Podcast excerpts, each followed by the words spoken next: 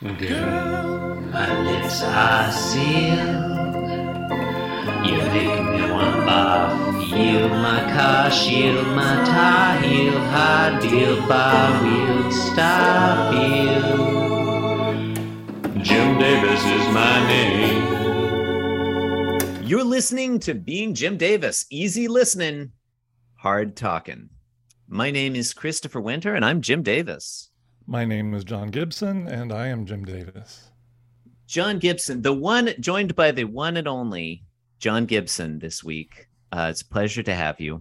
Today is Thursday, May 17, 1984. Today we're reading the 2160th ever Garfield strip. Ryan Pfeiffer still has not provided us. Usually that green bar on the spreadsheet, Ryan Pfeiffer is a listener who insisted that we do an episode synopsis. We always did an episode synopsis, where we would say what happens in today's strip, and the other person reads the synopsis. I stopped writing them because I thought it was ridiculous that we would summarize the Garfield immediately before summarizing the Garfield. Right.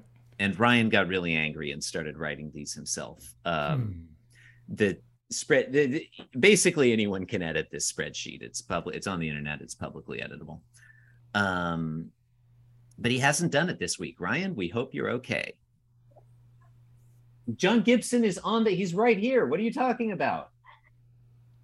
He left. I don't know. He got married or something. Who knows where he is? Okay, today's strip. Garfield and Arlene this is continuing from yesterday. Garfield and Arlene are in the back alley, come French bistro, I think is the mood we're going for here. Back alley feline French bistro, I think is what we're going for. They've opened up the packet of newspaper with the dirty, rotten food, and it contains a mostly eaten apple and a fish skeleton. And listeners, the trope of like the cartoon alley cat dreaming about fish, or the cat that puts the fish skeleton in its mouth all at once. It's that one. It's, we see the fish head and the tail, and then the ribs coming off the spine. Arlene's mouth is full. We can see like her cheeks bulging out. She's kind of chewing. And she's thinking, aren't you going to join me for dinner, Garfield? Panel 1 name drop. Garfield replies, no, thank you. I'm on a diet. Now that is okay. That's notable. Garfield famously loves food and eats anything and hates diets. So this is very out of character.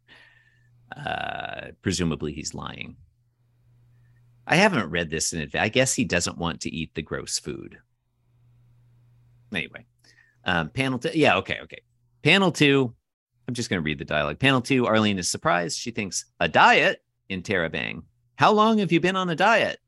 And in panel 3, Garfield replies, for about 18 seconds now. And I'm just going to say I don't like this one. This one does not make sense to me. Within the, I guess the conceit is Garfield doesn't want to eat the gross food. But he's a cat. Cats like gross food. Arlene's eating the gross food and seems to like it. And he's the one who got this food in the first place. That's what I was going to say. He's the one who gave her the package. This doesn't make any sense to me. This one I think is a complete failure.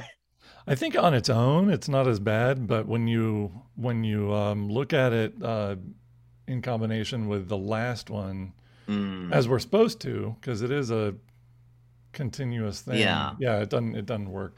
Also, the package from last time, it almost looked like a wrapped up brick. It was very angular. It was like a cube, right? Yeah. But then when they unwrap it, it's a fish and a half eaten apple.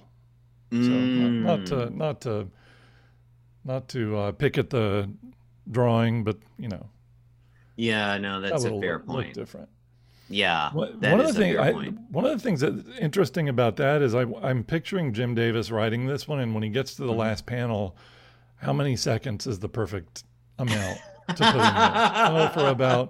So that's almost him saying, you know, how long does it take someone to read one of my comic strips? So we are reading this, thinking about Jim Davis, thinking about us reading his comic strips and how long it's taking us.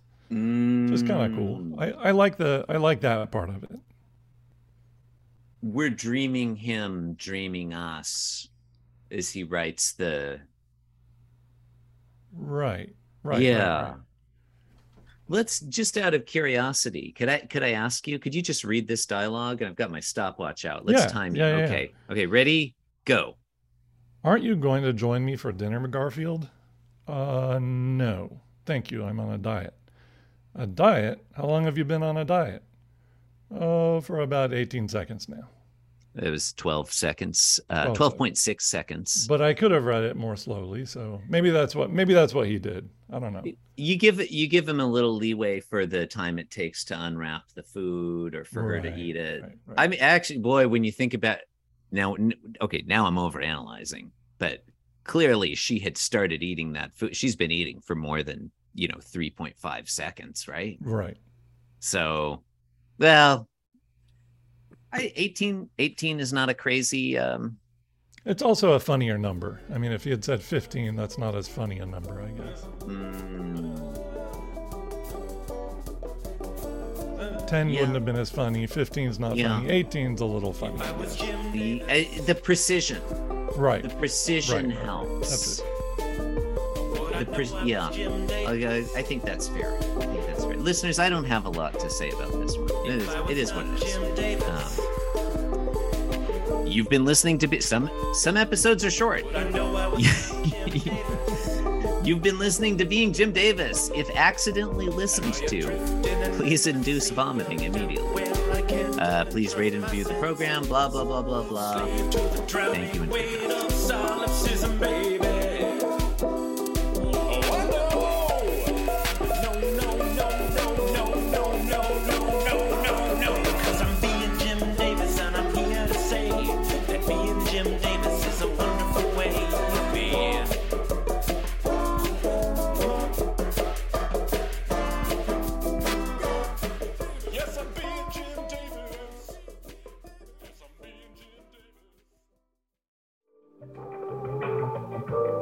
This podcast was brought to you by the Pitch Drop Podcast Network.